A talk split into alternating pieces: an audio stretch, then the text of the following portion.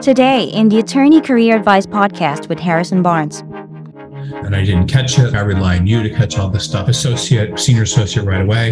You need to resist. I want to be part of your tribe. Uh, this is what. I How significant is that? I was at. This is fun. I took. Okay, so let me pull up something here and we'll get started.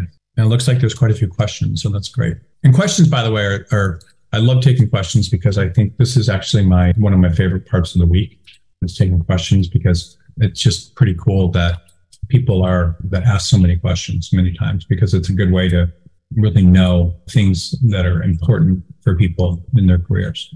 So um, I'm going to start with this. Um, I'm not this. I'm doing these kind of out of order because it's fun that way, and I'm not reading them all. Okay, so the first question is, I have some aspects. Uh, let me see here, and I will answer all these questions. I should have time to do. So. I've experienced some aspects of being in a tribe at my firm, including good relationships, working with influential partners who have given me a ton of work and mentored me, and a lot of positive feedback, even as a new associate. However, I've also experienced and seen a lot of instability in my firm. Partners screaming over mistake and publicly berating me, another blaming me for the mistakes. How should I evaluate this in the whole? I've lost a position before and I am cautious. Okay. What you're saying, by the way, is actually a sign many times of a good firm. And I'm, I want to preface that with a couple of things. So when I clerked for, and I was telling someone the story actually yesterday.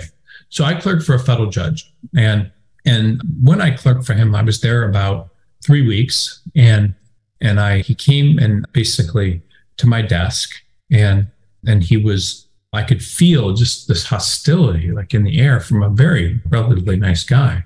I could feel this hostility. And and and so he took me into his chambers and he had two doors in his chambers. He never closed both doors unless there was something highly confidential or uh, something serious. So he closed both doors and he sat me down at a at a desk uh, or not it sat me down and I had written just out of you know love for the subject matter, some which he wasn't asking me to do, some sort of memo of 10 or 12 pages about uh, some legal issue. And, and then he pointed at something on one of the pages, and it was something, it wasn't this, but it was something like I used there as T H E R E as opposed to T H E I R. And he was very upset about it. He was like, it was it was mad. He's like, you can't do this. This is not acceptable. He was very mad. What if this had been a, a, decision that was published and,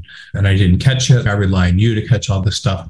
And and he was, I didn't know that this is how things worked and how serious it was. From that point on, I proofread everything. I spent more time proofreading than I would when I would actually writing the thing. So if I wrote something, for example, when I got into a law firm, if I wrote a letter that was three or four pages and I maybe finished it at four, I would be there till 11 o'clock at night, just reading and rereading and improving and then before I give the department's head the next morning. And that's how it was. And actually, I did extremely well when I got into big law firms because I learned how important that stuff is. Now, I'm not saying I did well in everything, but in terms of people asking me for repeat work and, and that sort of thing. So, this is something that you need to adopt. You need to adopt a paranoid approach to doing the best work possible, to, to not making mistakes. And because this is a lot of what it is. And let me just tell you the reason why. So, what happens when partners give work to clients or show work to clients is there's always usually a general counsel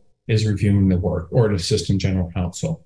So if the assistant general counsel sees typos and errors and things, then the assistant general counsel may not even understand the legal arguments that are being made or what's happening because it's not it's their job to generally understand it. But if they see uh, typos and other problems in their work or conclusions that are a little bit tenuous and then but usually it's typos or misspellings or off paragraphs or just spacing errors things so if they see those sorts of things then the general counsel would jump up and down and say, what, what's going on here? What is this typo?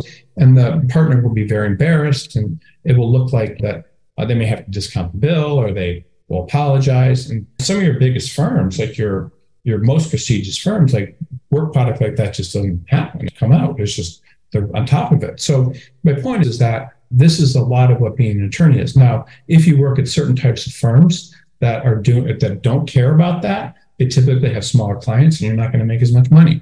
And and the clients will care, but maybe there's not even uh, anybody looking over the work. So the point is, is that you have to really just be very the bigger the firm or the more the better the attorney you're working for this sort of stuff is important because it's basically the idea is and i'm not saying this is right but the idea is that because your legal conclusions need to be trusted so if you are producing work with typos and mistakes then the idea is that your legal conclusions even though they could be the most brilliant things in the world can't be trusted because you've done made all these errors. Uh, and so then they have to go back and think about your reasoning and how you did things. And therefore, this person probably not considered a good attorney. That's just the thought process that goes uh, on. So I, I want you to understand how important that is at certain firms. Certain firms, it's not, but most. So you should be using Grammarly and you should be checking your writing and checking your emails and doing all that sorts of stuff before you show anybody your work. There's always a tendency among young attorneys or new attorneys that once they've produced some work product, uh, they're very excited about it and they want to forward it to the partner or the associate, senior associate right away. You need to resist that urge because your number one priority is to produce a perfect work product. And if you don't, you will be judged harshly. So even though you may have given the work to the person earlier uh, than you otherwise would have. They're still going to be, they're not going to appreciate your conclusions or anything if there's a lot of mistakes with it. So that's what you need to understand. And if you're getting a ton of work and being mentored, that's a very good to understand. Um, but if you've seen um, people screaming at you publicly over a mistake uh, or people blaming you for your mistakes, um, that's a sign of a couple things. One, if I were you, what I would do is I would avoid uh, taking work from those partners in the future because you may never be able to please them. But you should take uh, the idea that you need to be very careful about the type of work you do and you turn in because if you're not, excuse me, I've been ta- I was talking all day yesterday and Monday because someone was taking my deposition um, about a stupid case. Um, but um, I was talking like eight or 10 hours a day. So now I'm doing this. But so that's something just um, the way to think about. You typically, uh, you avoid uh, the people that are problematical. Or when you do work for them, if you have to, you just blow them away with the quality of your work and you work harder than uh, you normally would. And that can be very unhelpful. Okay, by the way, if you ask questions and like you're logged in to Zoom and shows your name, um, I'm not going to um, copy or show your name. I'm just going to, I will just cut and paste the question as opposed to putting it up like that.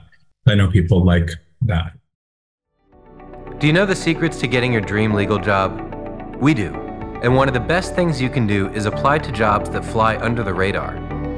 Applying to openings with very little competition means you stand a much higher chance of getting hired. But how do you find openings like that? For starters, you're not going to find them on major job boards because these jobs are usually only advertised on companies' websites and in small regional publications. That is why we created LawCrossing the most comprehensive database of legal jobs in the world. We have a team of people constantly working to find every single legal job out there. Unlike other job boards, which only list jobs that companies pay to post, we include every legal job we can find in order to maximize your chances of finding a job. So, what are you waiting for? Head over to www.lawcrossing.com to find your dream legal job today. Okay, how do you suggest approaching the topic of finding a tribe during a during job interview without ch- jeopardizing the chances of being hired? One of the things that is important is to find shared interest. Another thing that's important is to try to try to figure out what type of people these are based on what they are, and then make sure that you say things that that they might appreciate with shared interest, meaning shared interest. It could be political. It could be, I don't know, but you can find it. So, what is an example? When I got my first summer associate job at a big firm in New York, I was interviewing, and there was a partner that had gone to Fordham Law School. And Fordham Law School is a very good, that was interviewing me. Fordham Law School is a very good, is a good law school in New York City but it doesn't, it's not ranked that highly. And I was the, going to a highly ranked law school. So he was interviewing someone better law school. And this probably isn't the greatest example, but I'll give you um, an indication of it. So I'm interviewing this guy. This is like the you know, screening interview at law school and very competitive firm, like, you know, basically hired people with better grades than me. And I'm interviewing with him, and he says something about how when he was in law school, and I said, Oh, you went to Fordham? And he said, Yeah. And I said, My best friend went there. And um, he's part of that consortium because uh, there's a consortium of these Catholic law schools and, or, and colleges and schools where uh, if one of your uh, parents teaches there or is a member of the priest or something, then you can go to these law schools. And I said, yeah, he loved it there and he was part of the consortium and he didn't have to pay any, didn't have to pay to go there. And he said, yeah, this is the same reason I went there. My my father was this, and I don't know, and something. I connected with him uh, on, a, on, a, thing where I could have acted like I was a big deal because I was at law school. So I figured out uh, a way to connect with him based on that. And then after connecting on that, we were able to connect on something else. I don't remember what it was, but just something about him with the firm. So you try to connect with people because if you connect with people, they will remember you. So people remember someone making them feel good about their life and their upbringing. And it's just there's ways to connect. So you need to figure that out. And I don't know how to do it. I wish I was better at human relations than I am, but we all do our best, but you need to figure that out. And if you do, then you do very well. I'll just tell you another experience. I was in law school and there was this guy. We were both interviewing with this uh, small law firm in somewhere in the South. I don't know, but that was composed of some, but it wasn't a big law firm. It might have been 10 or 12 people somewhere in the South. And, and this guy went into this interview and I could hear him because I was sitting outside the door and he was and the I think the door was closed, but I was sitting like directly outside of it, and he was going on and on about how, great it would be to work with a small firm and the people protect you, and it's pretty good to be a small town for the community, and all this kind of stuff, and and and I couldn't believe it. He was such a great salesman. Everything he was saying, it was blowing me away. I was like, this is how people do interviews. And and then so he was basically saying, I want to be part of this. This is what I want. This is incredible. It's for my career and he just blew the woman away. And I just went in and was like, blah, blah. And, and I probably would have done much better my interviews if I wasn't like that. So my point is that in, and that guy, by the way, then I was like, wow, you really blew him away, blew this woman away. And I can't imagine looking at the job. And he said, oh, I've got a bunch of offers. I'm probably going to accept one from Latham and Watkins in New York, but you know, I'm just doing my best. And I was like, what? And so he was almost being two faced and, and compete and telling the person, something that he thought she wanted to hear and and it worked. I don't think that's honest but i'm just telling you you need to uh, figure out ways to bond um, with your interviewers and and the people and make them feel uh, that you want to be part of something they have. That was basically he was basically saying i want to be part of your tribe. Uh, this is what i want. Um, when i identified with a guy that went to uh, fordham i was saying i have friends that are part of your tribe. I love your tribe I understand why you went to that school because it's you know it was free. Maybe you could have gone to a better school, and that's exactly what he said. He said, "Yeah, I would have gone to a better school. I got into other ones, but this was free because I was part of this Catholic. It's part of this Catholic consortium of different schools. Like my friend, University of Detroit, is a Catholic school and part of that consortium, and so that's why. And his mother, I think, was a nurse there or something. I don't know, but it's had some kind of role. And I'm sorry, she was a prof- like a teacher, a professor. So that's why he was a part of that consortium. So this is exactly what that guy said. And I was able to bond with him on that. So you just bond with people in different ways. And, and that's one example. For lawyers considering opportunities abroad, how does the concept of finding one's tribe apply in the context of international legal markets and cross cultural experiences?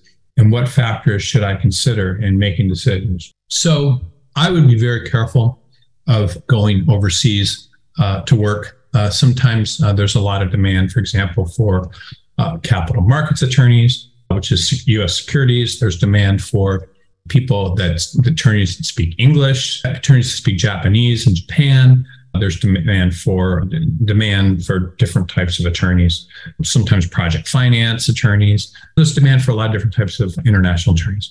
The problem is those people, uh, again, I've been doing this for a quarter of a century. So the people that go to those firms almost never make partner. I've seen a couple instances of it, but it's just weird. They'll make partner at a a law firm in Bangkok and they'll be there for four or five years. Then they'll go to another firm in Singapore and they'll move around and then then they might end up in Hong Kong. This is what the resumes tend to look like. So I just I would be very careful. I think that if you join uh, international law firm abroad, uh, now if it's a U.S. law firm uh, and, and and you join that firm, there, there's a lot of examples. People really great international law firms like New York firms and Hong Kong and Morrison and Foerster with all its international offices. It's not to say that you can't uh, do well there, um, but in, in general, um, it's much harder to get ahead. And I'm just saying that just from a business standpoint. Hong Kong, of course, has gotten a lot more difficult. So you just need to be very careful about all this and and taking those taking jobs like that. The only other thing I would caution you on is in terms of taking those jobs, uh, you need to be you just need to be very careful. And that's all. And because you're never going to really be part of that culture, you're almost never going to be accepted as part of that culture. And it's very difficult. So, one example, this is just a very good example, is LLMs, several of them, like multiple ones, like 10 or 20, or apply to BCG every day for jobs. And in my entire experience of seeing thousands of these LLMs, I have not seen any of them get permanent jobs in the United States. Now they will get jobs as like a foreign legal associate or something for a year or two in international arbitration. They'll get these jobs that sometimes they'll get US jobs, but never have I seen one of them. Now there's some examples of Quinn Emanuel, for example, hired a bunch of them from Harvard Law School that were getting LLMs years ago. And this is when I was there and and did that. But it is very rare. People that I talked to, I talked to, remember talking to someone and they're like, Harvard Law School has a good LLM program. And they were like, I don't know how many people there are, but like they often take two people from every country or something. And they were saying that only one person got a job in the US. The US is no different. People are more likely to hire people from uh, local firms uh, because they're not going to leave. Their their allegiance is to that country. Uh, they have family. They have uh, support. They have. Um, it's easy to. Um, they don't need visas, and the visas don't need to be reviewed, and so it's just very difficult to work internationally. And I just anybody that wants to do that, I would you know caution you that um, it's a very dangerous decision. It may look sexy, but you are never going to, in most cases, again, it's not in all cases, but the people, and I place international attorneys. I'm not saying it's impossible, but when I place international attorneys, most of them are at the firm for a couple of years and then they have to come back to the US. But it's just as okay. Given the appeal of higher salaries and financial incentives at money driven firms, young attorneys often find it challenging to resist these temptations. What advice would you give to um, those grappling decisions to prioritize their tribe over financial gains in the early stages of their legal career. Okay, so uh, I realize uh, that um, a lot of this presentation um, has been a complete buzzkill um, for people that want to work in large firms. That is not my intent.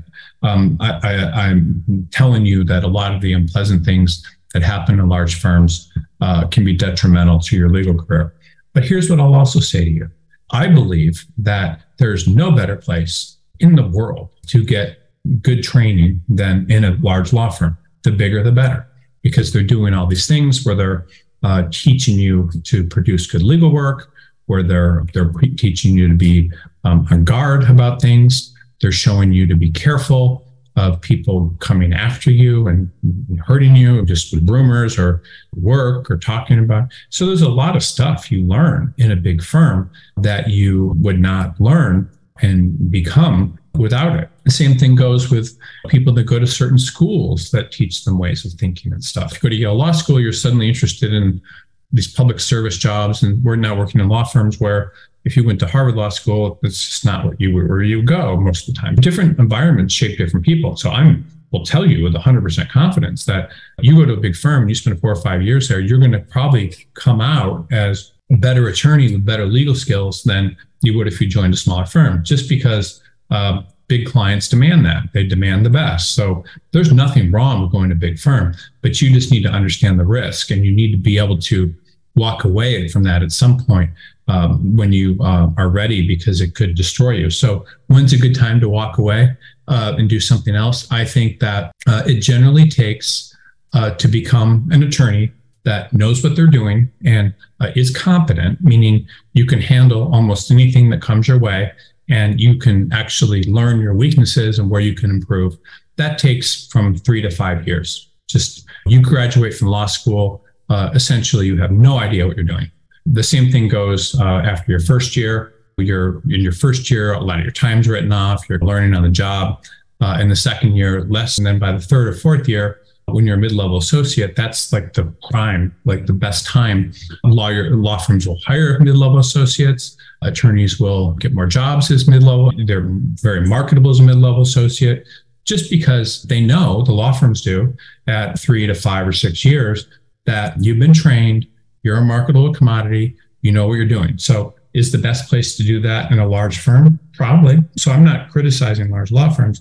I'm just saying what can happen. You can get laid off. You can, all these things can happen in a large law firms. It may not happen uh, in another environment. I personally would caution um, everyone to try to probably get into the best law firm you can when you're in law school and then then and then fix everything. And if you are really well there, then you can stay. But if it's too much, then find a smaller firm. It's like that with schools. You go to, I have relatives. One of them is at Skadden, and he had two options. One was to go to a, a bunch of law schools on full scholarship because he had good grades and high SATs. And then, and then the best law school he got into was NYU, which gave him no money like nothing. And and so he had to take on all this debt. So he was asking me, what school should I go to? Should I go the one that gives me the scholarship or should I go to NYU? And I said, without a doubt, you should go to NYU. You have more options for jobs. You'll network with better people. You will, you can work in a bigger firm and get trained. The advice is to probably to go to the best firm you possibly can when you're young, if you can, and then to transition out of that into a firm that kind of matches and is your tribe later. But even with the big firms that you're taking jobs at, um, you should try to go to the one where you feel most comfortable. You know, you get a job at um, one big firm that's a lot more prestigious than another firm. Maybe that's the best decision for you. You just need to be um, very careful um, with all this. Do you want to grow your legal career? A lateral move might be the right choice to get you on track for your career goals. Working with a legal placement firm like BCG Attorney Search can open doors for you and help you live the life you dream of. If you're looking for a new legal job, send us your resume so we can help. Visit www.bcgsearch.com and click on Submit Resume to be paired with one of our legal placement professionals who will work tirelessly on your behalf to get you your dream legal job. Submit your resume to www.bcgsearch.com to get started today. This question is um, Can you re- recommend some articles on how to identify fittable tribal style firms in research and interview processes, how to pick up signs and clues more effectively? It's really like this. Sometimes you meet people and you just feel like very at ease and comfortable around them. And that means something.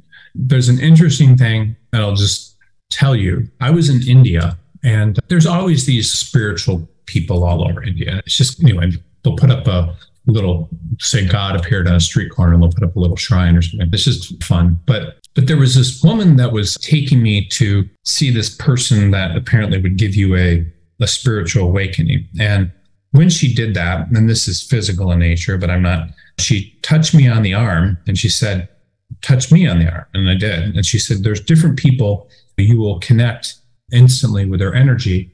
And, and there's others where if you touch them, it doesn't feel like anything. So think about that. There's people you touch and you just feel really off. Other people you touch, you feel a, a connection. Like if energy is the same or the energy is better or something like that. And how significant is that? I was at, this is fun. I took my daughter to a Bruno Mars concert and, and this is in Las Vegas, it was a couple months ago or, and we were sitting there and were able to get front row tickets, which was a ton of fun. And so we were there. And this woman, like for whatever reason, touched me on the neck or something. And it was like one of these things where I, I felt like this really good energy and I didn't know what it was. And this doesn't mean I wanted to jump in the sack with her or anything. It's just sometimes you run into people where there's just like this energy that matches. And so it's like that with talking to law firm and talking to people in law firms. Sometimes you will just instantly connect with them and you will feel something and and it's not physical in nature it's just a connection. And and then you're excited about it. I've met people before this one of these a woman that was my best friend for a while one of my best friends. There was nothing physical going on but we met each other and, instantly started talking about how we both lived in uh, thailand and how now we ran businesses where we are very similar in nature where we were um, hiring the same sorts of people. And and so we just really connected in a business standpoint and and that was nice. And then we became friends. She just reached out to me right after i talked to her and then we would talk about business. So there's just people that you connect. It could be in business it could be the kind of people we become friends with. And, and there's firms that will have the same sort of understanding of the world that you do. And so that's the way uh, one of the way one of the ways i would think about that that's all the time we have for this edition of the show. If you are an attorney looking for a change, head on to bcgsearch.com.